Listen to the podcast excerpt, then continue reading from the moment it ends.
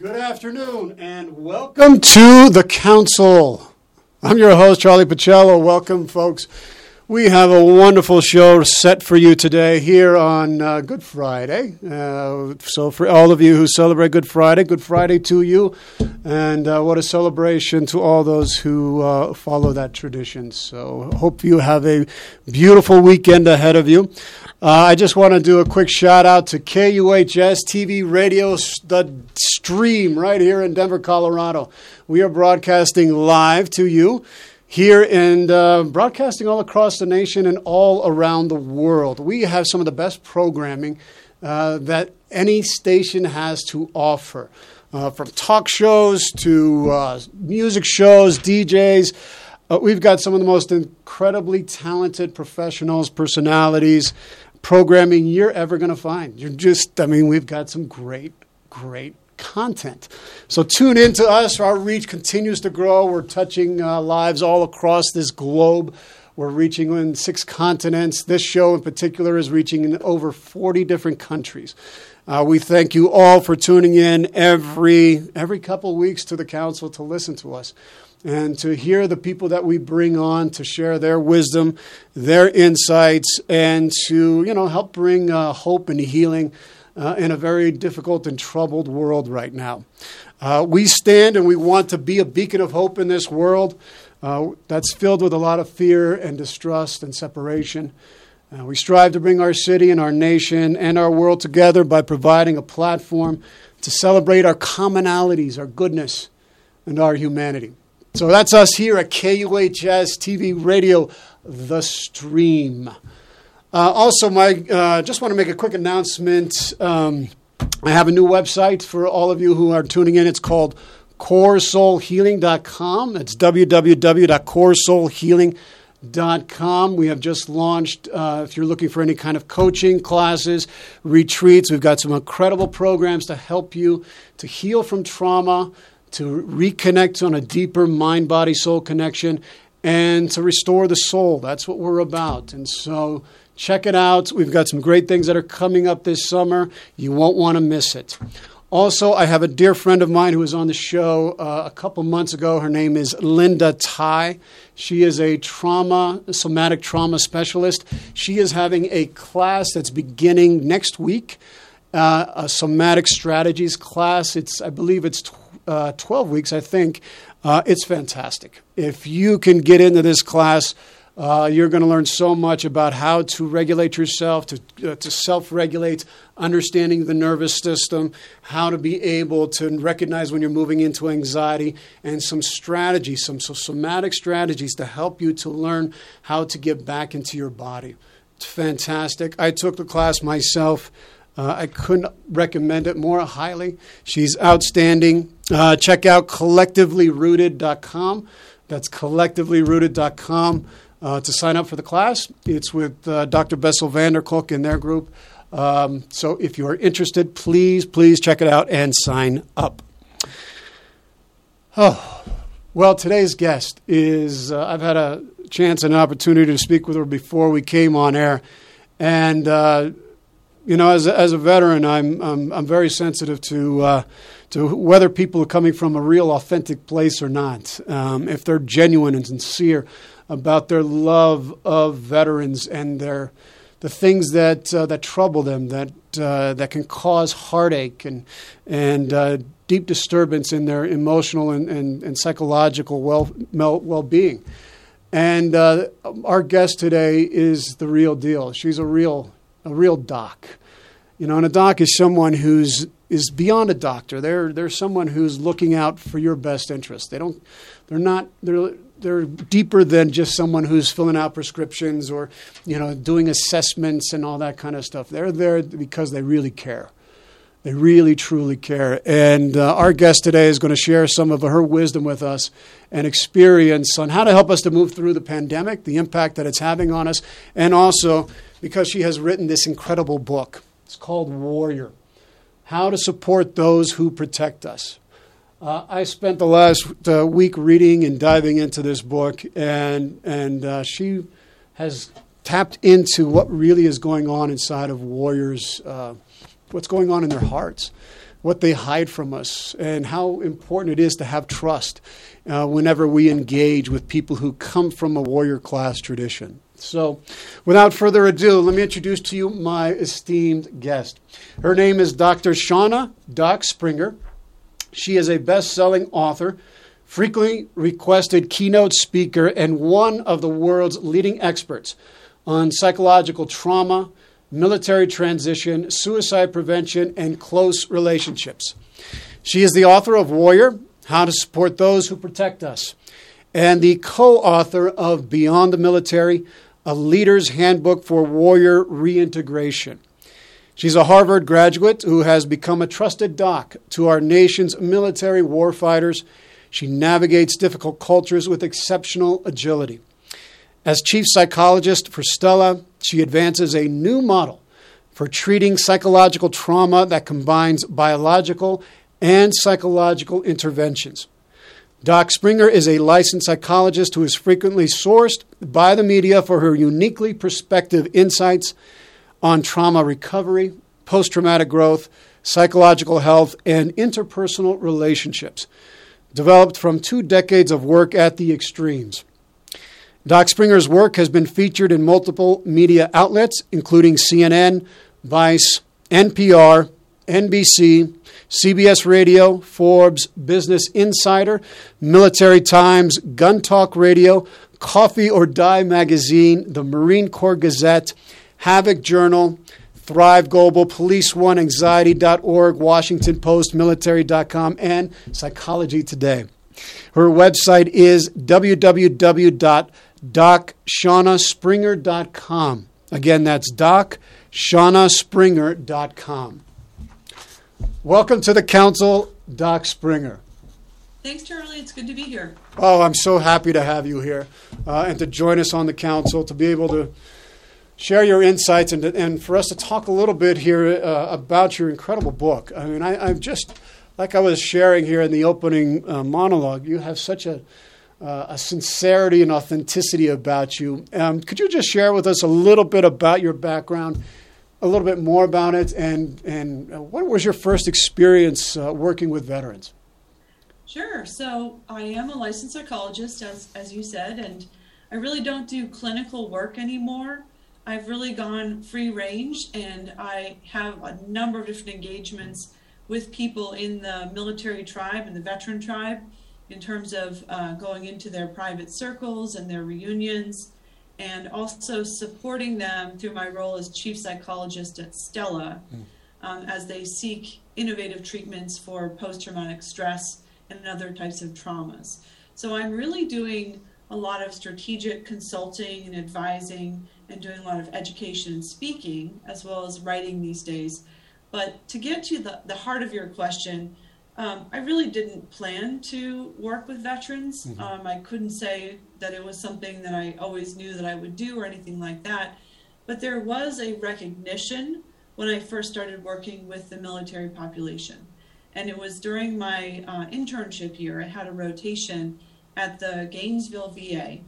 And it just felt, I just felt at home mm. with those I was serving. Mm. And so that was really my first clue and then I took a job at the VA in Northern California and was there for eight years, working with hundreds of veterans with all kinds of different presenting concerns and challenges, and just really felt like this was a population I was meant to work with. Wow. Uh, so it's become very central to my heart.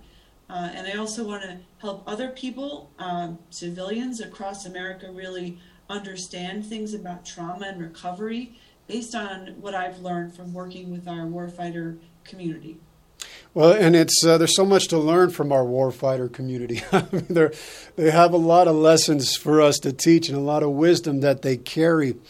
And uh, and I really want to dive into this, but I know you know there's so many of us, and one of the themes of the show today was to talk a little bit about the impact that COVID nineteen is having on all of us uh, because people are feeling it pretty acutely right now, and, and we're already getting into about over a little over a year into the pandemic and some of the uh, restrictions and limitations that we have had. And uh, we've been in quarantine, we've been in isolation, we have been separated from our coworkers, our loved ones. what are some of the effects of COVID psychologically that's happening to many of us that we may not re- recognize we may be experiencing and that we might be overlooking right now? Yeah, that's exactly what you just said, Charlie, about overlooking it right now. So I think, you know, one of the things we've learned this year is that it's harder to do nothing than to do something in response to a threat.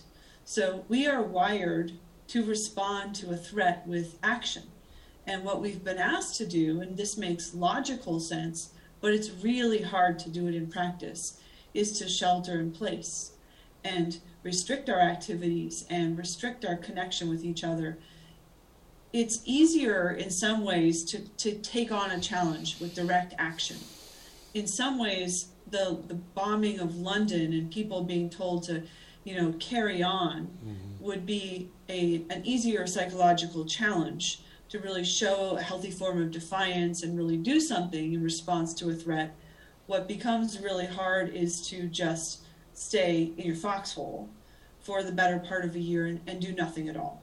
So people really miss the point when they say things like, you know, our generation had to, you know, go and fight this war or do this thing, and we're just being asked to watch Netflix. Uh, that really misses the point psychologically. Uh, so that would be one thing. And then I think with this year, it's just been um, there's a lot of background stress that people really don't put their finger on and acknowledge or even understand how to talk about it and think about it. So losing access to those incidental social connections that give our lives structure and meaning and purpose, uh, the daily contact with coworkers and friends, running into people you know in your community at Starbucks. There are all of these subtle changes um, in how we operate with each other that build into a great amount of collective distress that's often overlooked. Mm-hmm. Even uh, I'll give you one example, and then I'll, I'll stop and you know kind of see where you want to take this. But even wearing masks everywhere, the thing about masks is you can't see people's facial expressions, and so it's really hard to tell if people are um, squinting at you suspiciously or are they smiling, and that's why the corners of their eyes are crinkled up. So all of that, um, that data, mm-hmm. and you know, I was in a grocery store the other day, and one of my neighbors said, "Oh, hey, Shauna," and I hadn't had someone address me in public in the better part of a year, and that's really weird because I'm really connected in my community, and so it's almost you know when you go out, you're going to see people that you know just in the course of a normal day, mm-hmm. and so all of that is is such a profound change that we often fail to appreciate, you know, the, the, the depth of that impact. Absolutely. And, you know, as what you were saying, you can't tell when you have those masks on if you're smiling or somebody's squinting their eyes or what they might be doing. And those are, we, so much of our interaction with people is nonverbal cues. Like about seventy percent of our our non or our communication is nonverbal. We can sense by whether somebody looks, the way they smile, or frown, or their their their posturing. All kinds of signals that alerts us to say, well, this is a this is a safe situation. This is an unsafe situation. This is going to be a happy conversation. This is not going to be a happy conversation. All of those things and it, it, it almost like it, we've been atrophied because we've been in isolation for so long that uh, boy when we hear it it sounds very foreign to us. And i think that's something we have to we have to acknowledge and recognize. We need to connect to survive. We mm-hmm. need to belong. We are social creatures. And what this disease has done is divided and conquered. It's taught us to see each other as a potential threat as a potential source of disease. Yeah.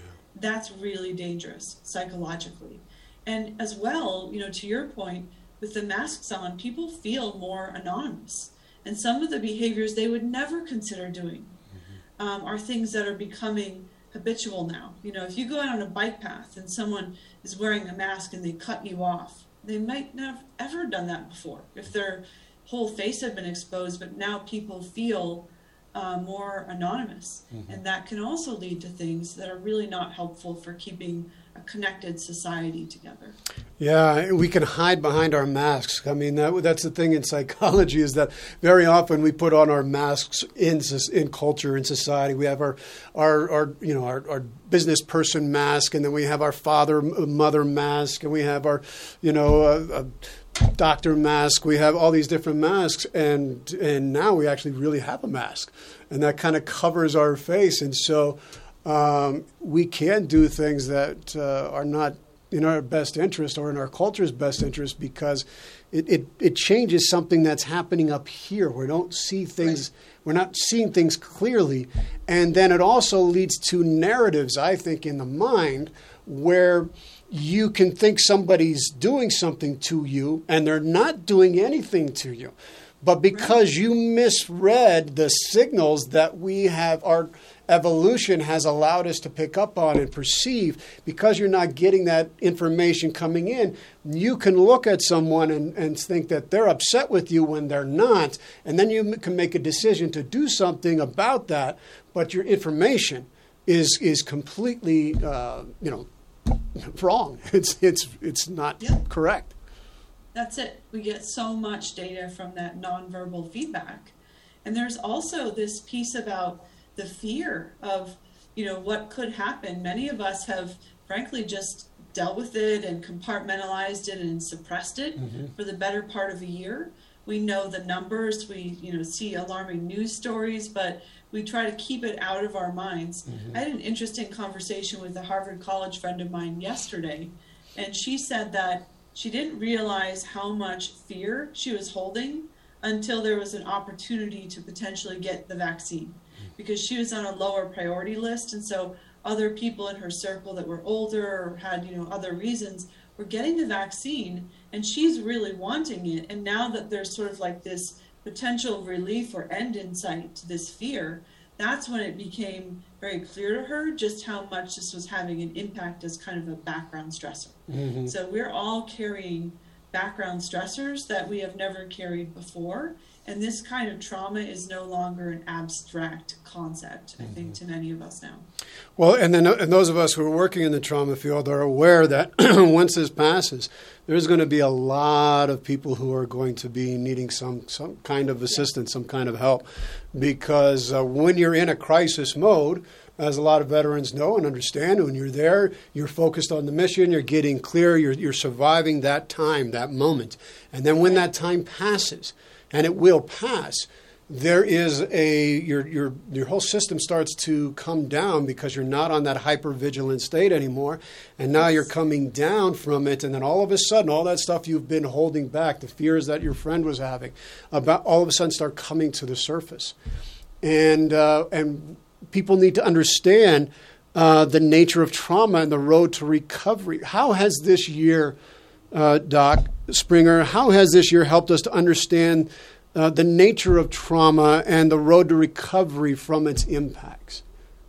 Well, the interesting thing is that people seem to be having kind of one of two pretty different reactions to this year. Uh, some of the people that I work with in the warfighter community have had a number of past traumas, but have um, have actually done really well this year. Um, and that's an interesting thing. And as I talk to them and I'm curious about that, what I've come to understand is that it's because they don't feel so much like strangers in a strange land anymore. For many years, they felt like alien creatures or ghosts that were invisible to society and, and holding a kind of trauma experience that nobody really understood. And now I think we're all going through this trauma collectively and people are being frankly humbled by an understanding of how much trauma can impact you.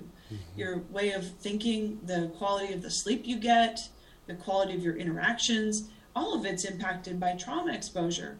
And so many of us are you know dealing with grief and, and traumatic grief that's cut off and things that previously our military population had a disproportionate burden to bear Mm-hmm. And so they feel more like a part of society.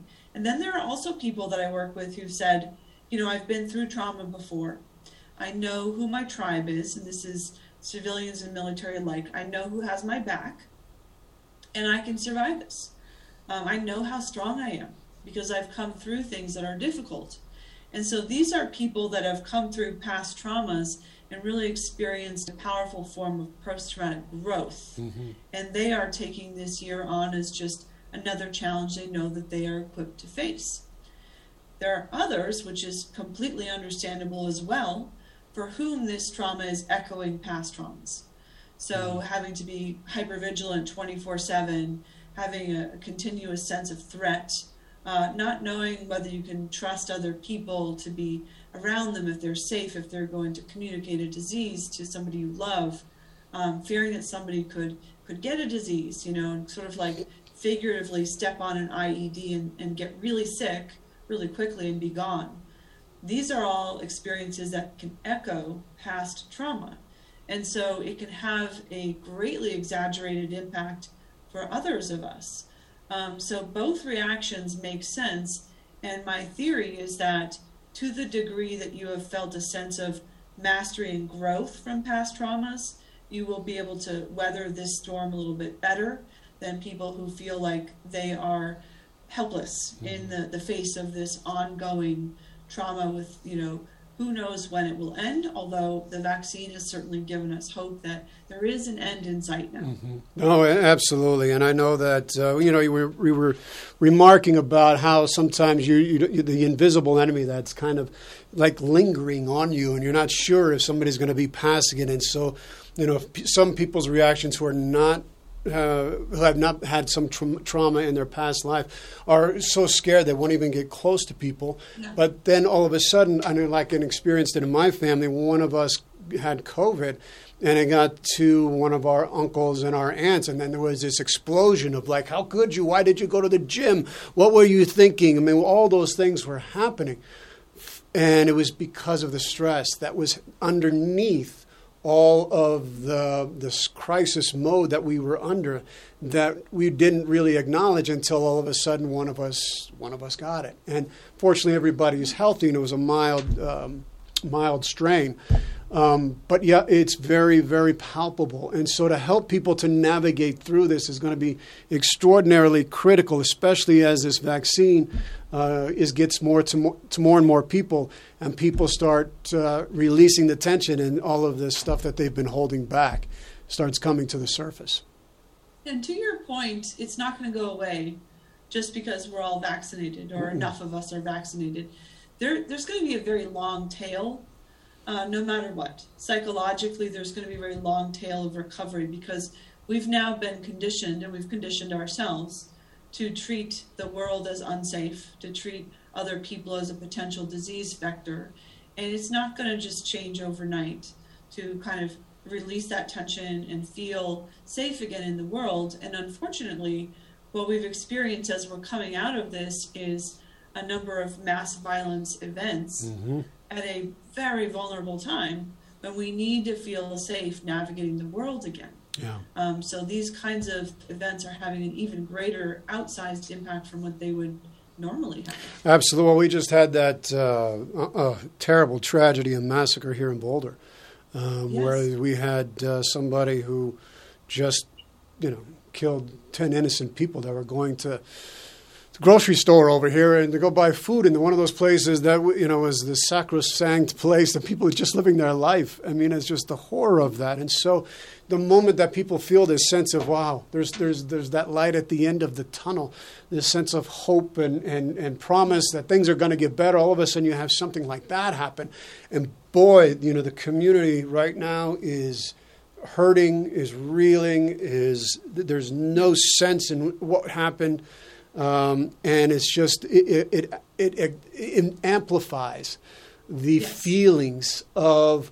fear and insecurity and terror and everything that's conditioned towards uh, traumatic experiences.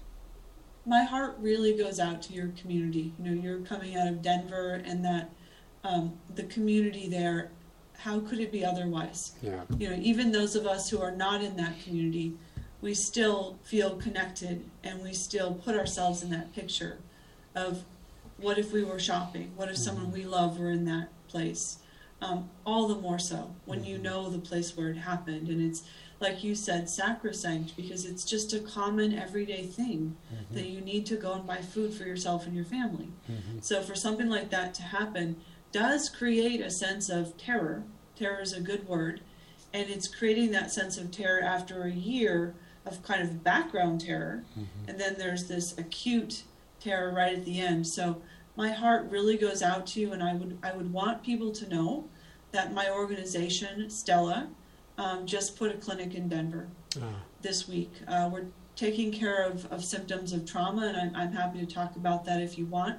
Um, but we are definitely scaling up to meet the needs of people that are impacted by this trauma and, and all kinds of traumas this year. I would I would love at the end of the show, please. I would love for you to share that for sure. people who are to, who are listening, who I know are grieving, who are hurting, and are are reeling back from this.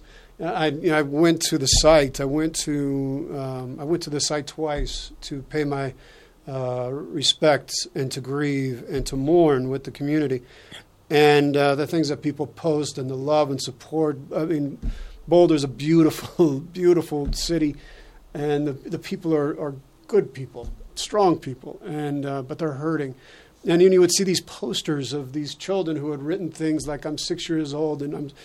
I'm so sorry this happened to you, and I'm scared and afraid. I mean, just like gut wrenching things. And we need to know that there's there's resources out there to help people that are, you know, it's very easy to like veterans do. This is why I want. We're going to get into the book here, where we tend to close up. We tend to and and and block all that stuff in, and, and it's not good. It's not good. It'll it'll it'll eventually come out. So it is better for those children to express that fear yeah. and that helplessness and have an adult that they trust speak with them about that and listen to whatever they need to say. And one of the things I would offer before we, we talk about my book, if I could, is um, that for parents who have kids, it's sometimes hard to know how to talk to kids. Mm-hmm. And, you know, we used to have Mr. Rogers who would talk with kids and you know, if I'm ever given opportunities to do that kind of work, I'd love to share some some ideas and and for this one, I would really say that speaking of veterans, what I know to be true is that there are many people in our society that are protectors by nature. And there are people like those who serve in our military, our first responders, our police officers, and civilians who are wired to be protectors. And there are mm-hmm. many more of those people in our society than there are bad people that, or people that are unhealthy, um, emotionally unhealthy enough to do something horrible like this. Mm-hmm. And so I want my kids to know that we are surrounded by protectors. They are with us and among us in our society. I'm very glad of it. I have a special relationship with our society's protectors, and I trust them to protect us even if it means risking their lives. That is not just something that people do because they took an oath of service. That is a higher calling of people that are wired like warriors. And there are many more of those in our society than there are people that would do the sort of thing that just happened in Boulder. Yes, there is. They're all over the place. And it is, and you're right. We are wired that way. It is innate to us. We can't help ourselves. That's why we are drawn to these kinds of callings that lead us to be the protectors of the tribe, protectors of the group, and and there's more of us out there, and and that's what's encouraging is that there's people there that want to protect us. And we, if we understand the nature of the warrior and the nature of tribe, we can really make a difference in the communities because we're going to be reaching out to them and we're because they're going to exude the strength the clarity of purpose the mission oriented uh, you know way of seeing things uh, that can help us to remain calm because they've been through those crises they've been through those tragedies they know how to deal with it and so it's leaning on them rather than alienating them leaning on them that we can gain their strength and help us to move through these dark times. I want to get into your book. so, um, your book here, I mean, it's it's amazing, uh, Doc Springer. It's amazing. It's Warrior. and this incredible cover. I mean, it see it, it really exemplifies um, the weight and the cost that so many of us warriors uh, go through in our in our call to serve. And um, could you just share with us a little bit about what motivated you to, or inspired you to write this book? Definitely. Um, well, first of all, I was put up to it. Uh, it was in my last chapter of the book, I talk about the story behind why I wrote Warrior, but it was one of my last sessions with a patient when I was in the VA who had served in fifth group, special forces in fifth group. And he asked me to write a book. He said, I've had other therapists, other psychologists for, for years before I worked with you, and you understand things and you understand how we're wired and you connect with us in a way that's just different. And you need to write a book about it, what you know and what you've learned from us, and what you see to be true. Um, and he challenged me and, and, sort of extracted a promise from me and told me that he would check up on me in a year because he knows that if I give my word, um, same is true for anything. If I say I'm going to show up somewhere, something really bad has to have happened for me to not show up for what mm-hmm. I commit to. So it's part of how, you know, I feel we need to build and hold trust. So he made me promise, and it turned out to be such a gift because the reality was when I terminated, and that's just a clinical word for to end a clinical relationship. When I terminated hundreds of veteran patients, I did it the slow, hard way that felt right for me um, I terminated those patients over a period of approximately four months. I called every single one of my patients because I didn't want anybody to get a letter from the VA saying I had moved on. That's not acceptable when you're holding trust with your patients. Mm-hmm. I wanted to call every single one of them and talk to them on the phone and see who needed a session, who needed to come in, maybe a few sessions. Give them warning, help them you know, come through that time of transition because that didn't happen when I came in. They just had a deep attachment wound from losing a provider they trusted mm-hmm. very deeply. And so when I came in, um, I had a deficit of trust to overcome, as we often do, mm-hmm. civilians working with the military. Um, and so I had worked really hard to build and hold that trust, and I wanted to honor it all the way through. As a result, I was sitting in all of these sessions that were emotionally brutal, frankly, Charlie, mm-hmm. uh, just really absorbing their last words to me. They were very gracious about me moving on. They knew I was still going to be on mission mm-hmm. in a different way. Um, but it was hard. And a number of them went into crisis, and it was scary, and I, I worried about them. And um, I had one of them, you know, come onto campus and and cut himself up, and you know that was a crisis. So it was a tumultuous time, mm-hmm. and I still was committed to to doing it right. So at the end of that time, when I finally kind of had seen everybody that wanted to come in, I then had to our earlier conversation my delayed reaction because. Mm-hmm. In my own way, there's a kind of warriorship that's required, a different kind of warriorship, to be a healer and so I was compartmentalizing all of that and just mm-hmm. working with my patients and focusing on getting them taken care of. And then I had this delayed reaction, and it surprised me and, and actually kind of um, it was it was hard at first. I didn't know what, what is this feeling, yeah. and I realized that it's it's grief. It was a form of grief, and it's not that my patients uh, took care of me. It's not that they knew much, if anything, about me um, you know, little things, mm-hmm. you know, which is kind of part of being a human in the room, but it was about them. But I still cared deeply for them and about them and supported them to change their lives over eight years I was in service to them. And so I had this grief reaction, and warrior became the way to honor that grief. It was the way to take all of that grief and find a meaning in it, find purpose in it, and channel it into speaking the truth that I knew about where the suffering is, where the hidden pain is. How do you really understand people that are wired like warriors? And how do you support them well and bring them all the way home from war, whether they deployed or not? Mm-hmm. How do you bring them all the way home from the warrior role that they held in the military? And that's what the book is really about. I didn't plan to bring it out in a global pandemic. Didn't predict that. Um, but, it's kind of hard to predict, predict that one. yeah. As, as the year has right. unfolded, what I've learned is that there's so much in my book that can be applied to all of us and how we recover and how we heal from trauma and navigate times of disruptive change. Absolutely. So I'm about to really release a, a second edition mm-hmm. and put some additional material to, to help bridge that that understanding for, for all of us, really.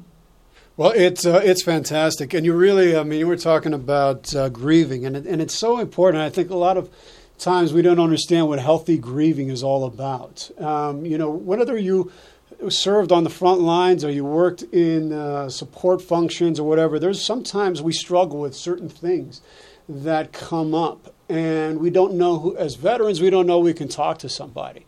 You know, when I was doing the things, and that's what really struck me with, with and, especially this part about grieving and being able to understand, you know, uh, can I trust you with the things that are going on inside of me?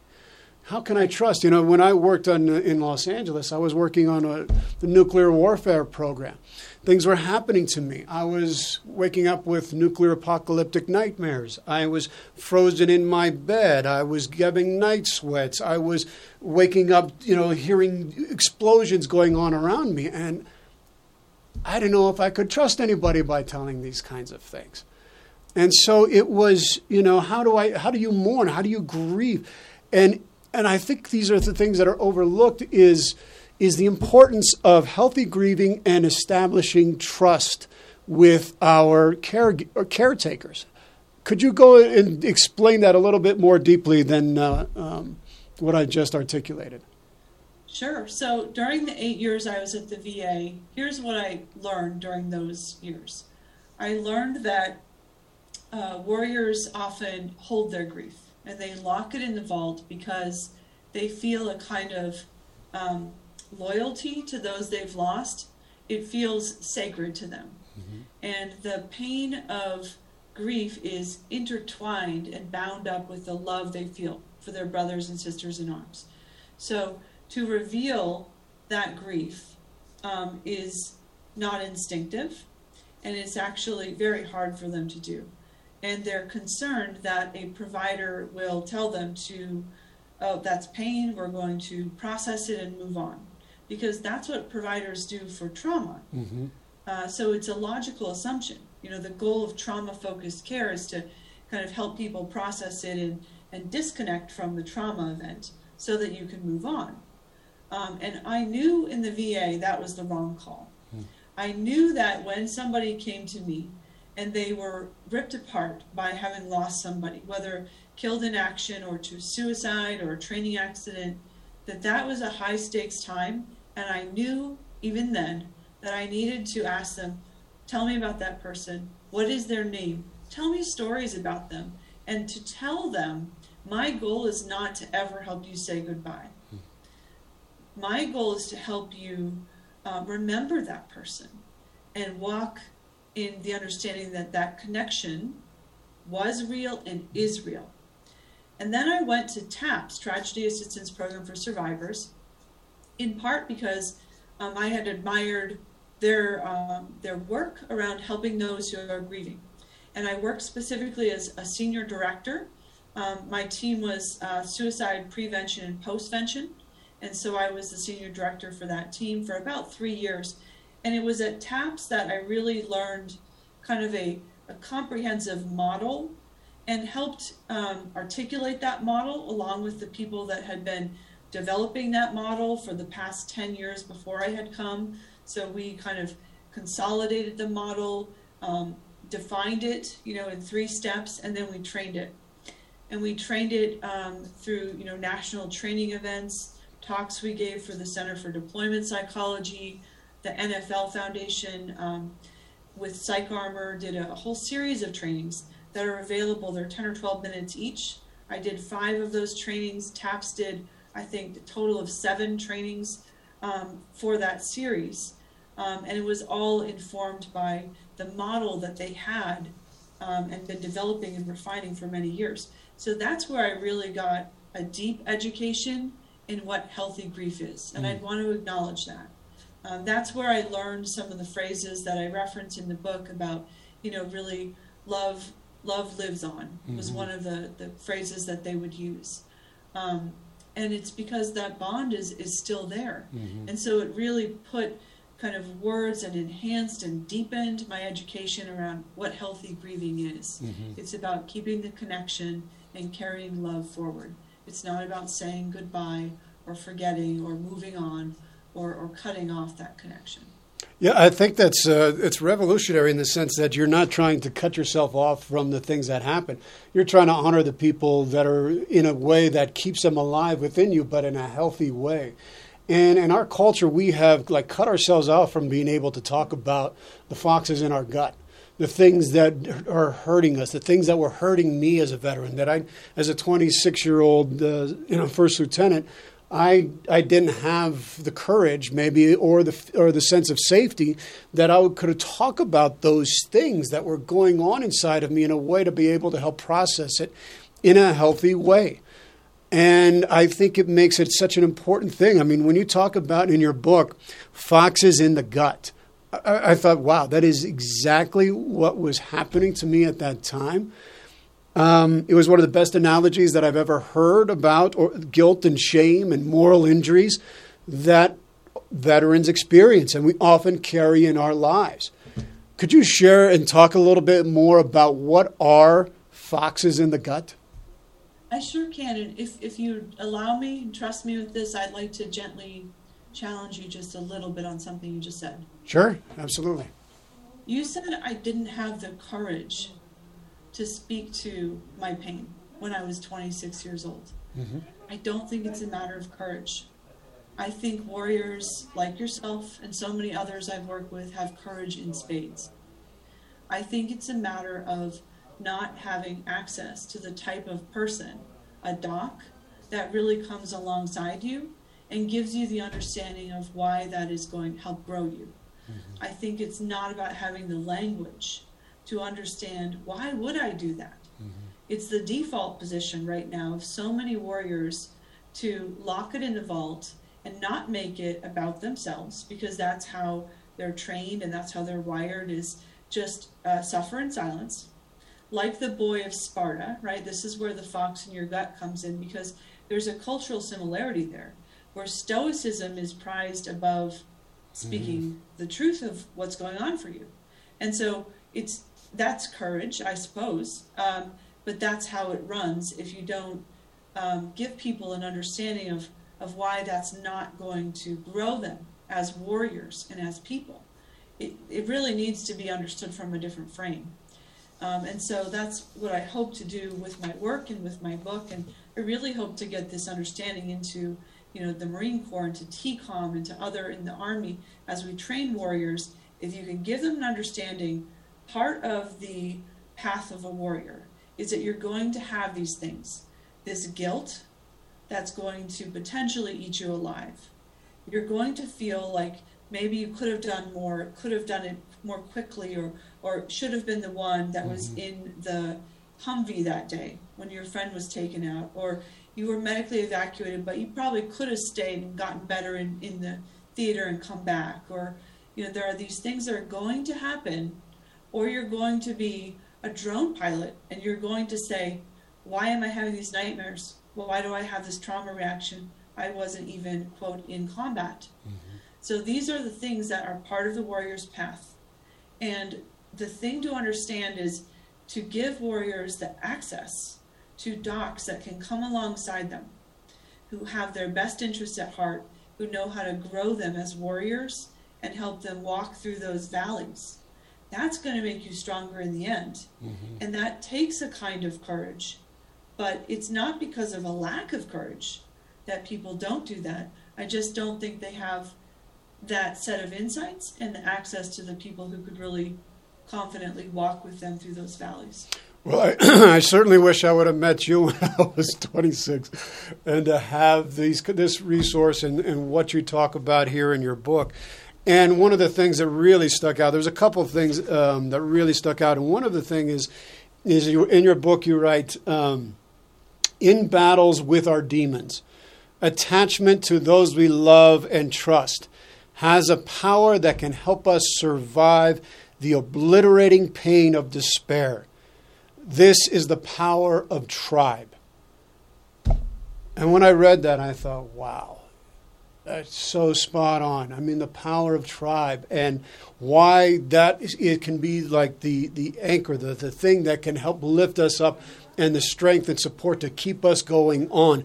And when we cut ourselves off from that because of our feelings of guilt and shame and unworthiness and um, whatever else survivor's guilt that we may be carrying, um, we don't feel like we belong anymore. We don't feel like we belong on the in the in the warrior tradition anymore because of the things that we did or didn't do. Um, we lose that power.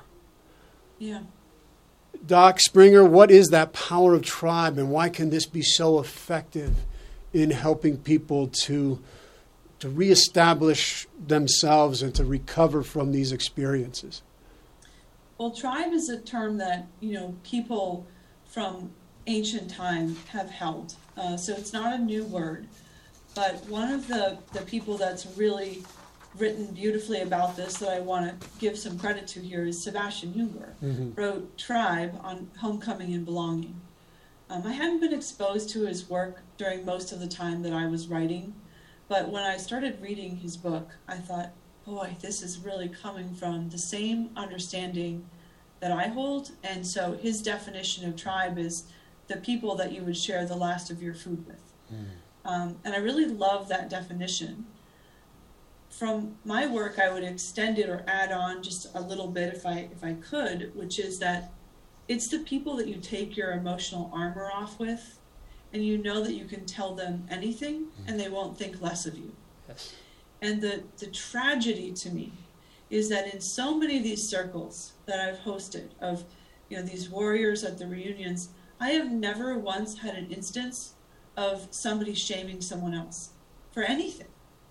Uh, people can, in those circles of love and trust, they can heal each other in incredibly powerful ways and be the moral authority as a group to release people from suffering and shame that they would otherwise lock in the vault. So it's like you have this incredible weapon and it's sitting right in front of you, but you never use it. Mm-hmm. Instead, you sort of go out and become an army of one, and you get ambushed by your demons when you get out there and you're isolated. Then that's when the, the fundamental lie that drives self destruction, the lie that you're a failed human and you're mm-hmm. unworthy of belonging in the tribe, that's where that lie takes root. That's where that lie grows. And so the power of tribe is the power to come into that space in a sacred way and say, No, you belong in this tribe. Mm-hmm. That's a lie. And there's nothing you've done or that you could do that would cause us to not love you and not accept you as part of our tribe. Mm-hmm.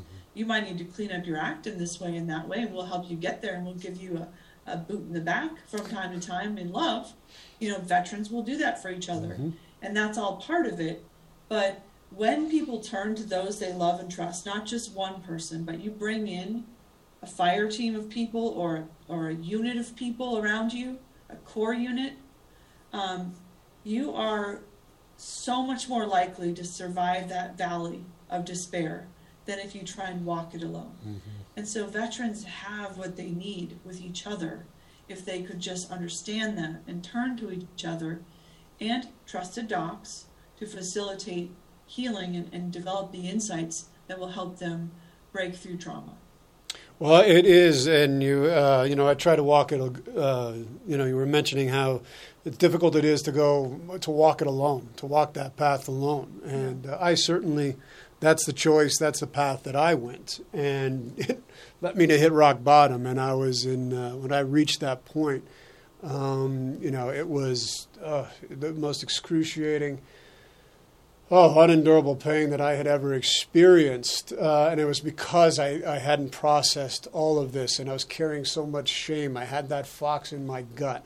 that was eating me up inside and I, and which consequently was leading me to withdraw, was leading me to other things to feel good, whether it was alcohol, whether it was drugs, whether it was just any escapism that I could do and engage in, and it was just feeding this vicious cycle as I and then I hit rock bottom, and I love in your book that you point out that it is not depression that is linked most closely to those because I got close to suicide it was the guilt and shame that I was carrying.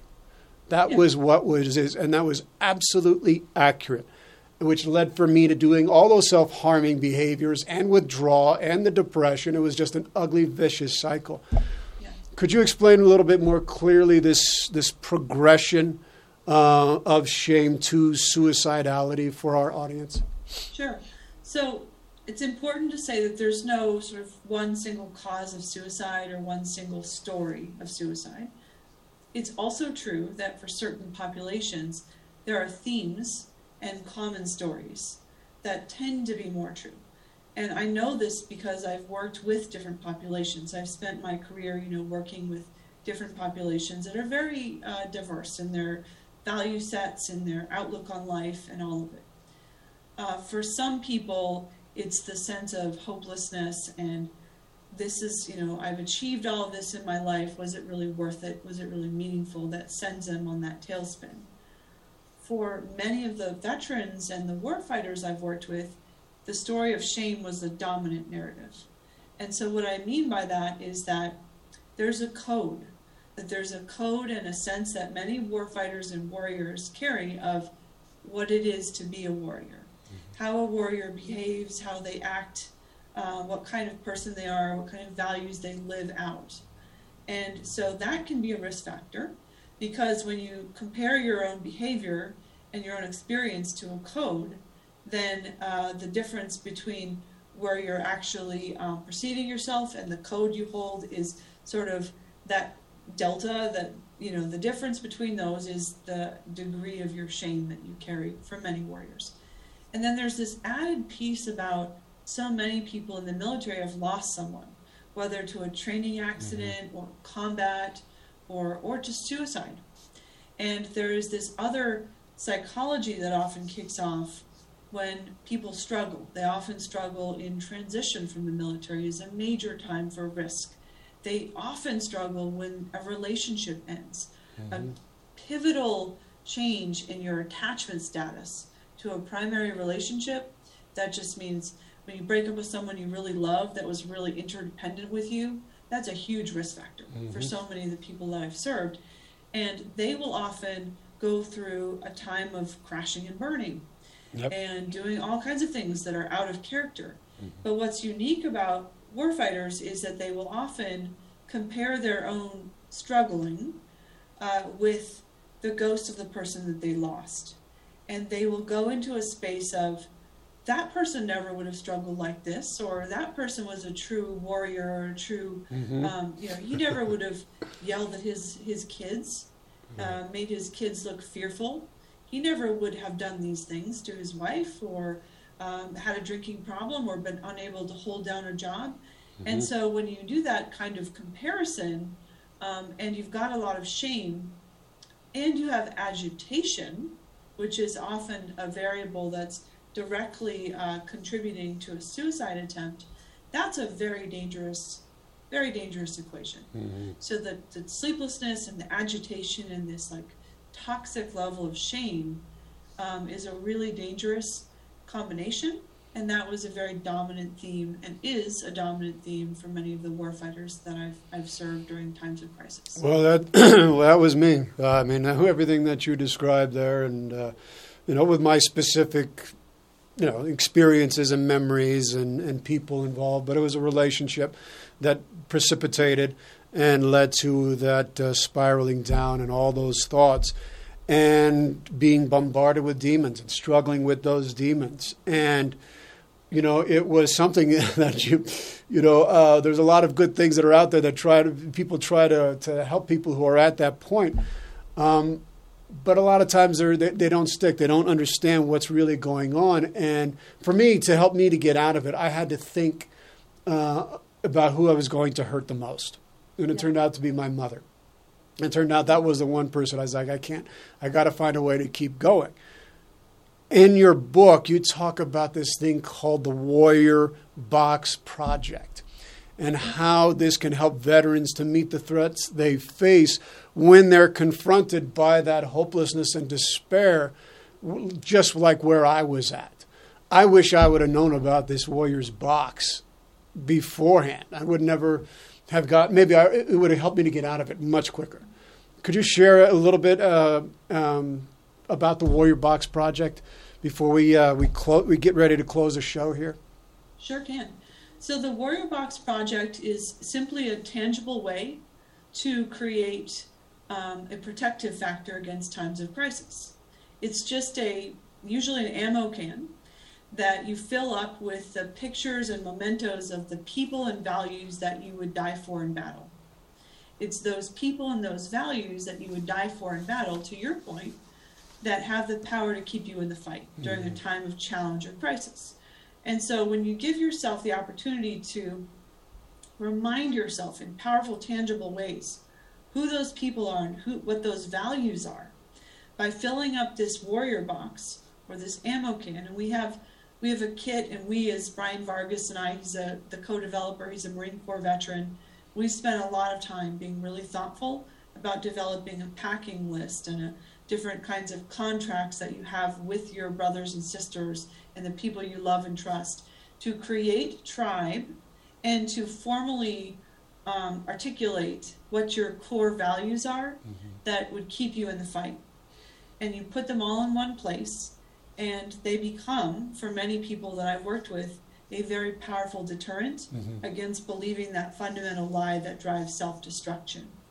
So I actually um, next weekend I'm going to get together with a Marine that's coming up from about 29 Palms area, and he's going to deliver me a whole group of ammo cans um, to support the Warrior Box project. I'm sure he'll be on the freeway, and people will be giving him a lot of space because he'll have in an open bed truck yes. tons of ammo cans, but um, he's, he's a wonderful, wonderful person and a friend of mine for many years. And um, I've had support from the Marine Corps community, especially around getting this out. Um, and I'm actively working with Brian Vargas to deploy this um, for Marines and others. Yeah. And it is not just for warriors. I've had interest from people who have been uh, stuck with a domestic violence situation to remind themselves of their sacred values and the people that they want to get free from a situation for as a powerful form of support for moving them in a right direction. I think that's what's so great, and I and I was just going to ask a little corollary: Is this something that can be? Because I think it can be. That's transferable to people who are going through loss right now. That are, you know, some of the thing, people that are experiencing from the from the Boulder tragedy and uh, the the losses that they've had this year with COVID. These is something that is applicable. Uh, in their lives as well, they can do something that can help them to reconnect to their deepest core values.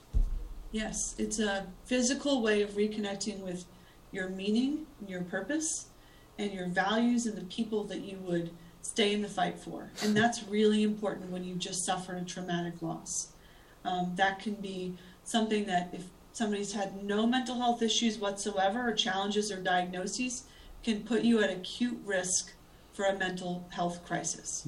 And so understanding that and having something, it's sort of like a, a war chest and the war on hopelessness. Having that already ready to go so you can visit that and hold that and stay anchored to those values and those people is what really makes the difference. Because truly, when we connect, we survive. Yeah. Yes, you know uh, that's so brilliant, and it is so true. When we connect, we survive, and I just love the the concept. I love the the way that it can be so easily manageable, and you can have it. It's tactile. It's right there, and boy, when you need it, it's you can grab it. You can see it. You can touch it. You can smell it. You know, it gets you right there, and I think it's absolutely absolutely brilliant, Doc. Um, I can't believe our show is it's two o'clock. Um, That went fast. it went fast. Uh, folks, thank you so much uh, for tuning in. We are broadcasting live here in the beautiful city of Denver, Colorado, here at KUHS TV Radio Denver. We are the stream, and we're broadcasting live here. Uh, thank you, Henry, and everybody here in the in the back room. They're the ones that make all the magic happen, all the lights, all the sound, making sure everything's connected, and reaching out to all these various places that we have around the globe. Uh, we're being listened to by so many people. Thank you so much for tuning in to the council uh, every other week. Uh, without you, we wouldn't have this show, and uh, we try um, diligently to give you the best quality shows that we can to give you enlightenment, to give you hope, to give you a reason to keep going, and to show that there are things out there that can make a difference in our world. Um, Doc Springer, before I close the shows, I always ask my guests uh, one question. Um, if you could give one bit of advice, one bit of wisdom from your life experience, what would it be? Well, there's I guess one thing I would say in context of what we've just been talking about is to understand that when you're in crisis, your first instinct may be lethal. Your first instinct may be to isolate yourself and go into your foxhole and just suffer in silence. And if you do that, you can get yourself into a place of such obliterating pain mm-hmm. that you'll be surprised by some of the thoughts you may start to have and some of the self destructive, you know, dreams and intents that may come up for you. Um, I think understanding that that can be predictable and that there is something you can do, that when you connect with others, you can survive it, mm-hmm. is the thing to really keep in mind. And so I would just repeat, you know, when we connect, we survive. And so don't believe your first instinct. Um, you can trust me on this connect with those that you love and trust, mm-hmm. and that's going to be the way to navigate those valleys. Boy, Doc Springer, I can see why the veterans love you. I can see it and feel it, and, and genuine. You are, you are the real deal. Uh, Thank you. It's really amazing. And, and folks, this book is fantastic for those warriors in your life uh, who may need it, and for others. It, this book is fantastic. Warrior: How to Support Those Who Protect Us. Uh, you can get it uh, on Amazon, right? Anywhere you can get. Uh, yeah. Okay. Amazon.com. Her website is www.shaunaspringer.com. And uh, also, before we close, really quick, if you want to, the Stella, uh, if you let people. No. Yeah, uh, Stella Center. Stella is the organization that I'm with now that does a biological treatment to address the biological symptoms of trauma. So, sleeplessness and uh, overwhelming panic, anxiety, anger attacks, difficulties concentrating. These are some of the target symptoms. Mm-hmm. And in the past year, we've scaled up 17 sites now across 12 different states. We're launching in Australia, and we're scaling up to meet the wave of demand that's going to be there for all of us coming mm-hmm. out of this year. So, stellacenter.org is or stellacenter.com, excuse me, is the website if you want to learn more. Thank you. Oh, you, thank you, thank you. That's uh, we need it, and uh, boy, folks, uh, what times we live in. Thank you, Doc Springer, for joining us. It's been an honor. Uh, really, pleasure. really an honor to have you on. All right, folks, thank you so much for tuning into the council. We have another fantastic show for you in two weeks. We are going to be talking with someone from the Second Wind Foundation, the Second Wind Fund. It's about youth suicide prevention, and uh, very excited to have them come on. Got some great shows coming up in the next few weeks. You want to tune in. Folks, thank you so much. The council is adjourned. May you all be well. May you all be free of pain and suffering. May you all be whole. God bless. We'll see you in a couple weeks.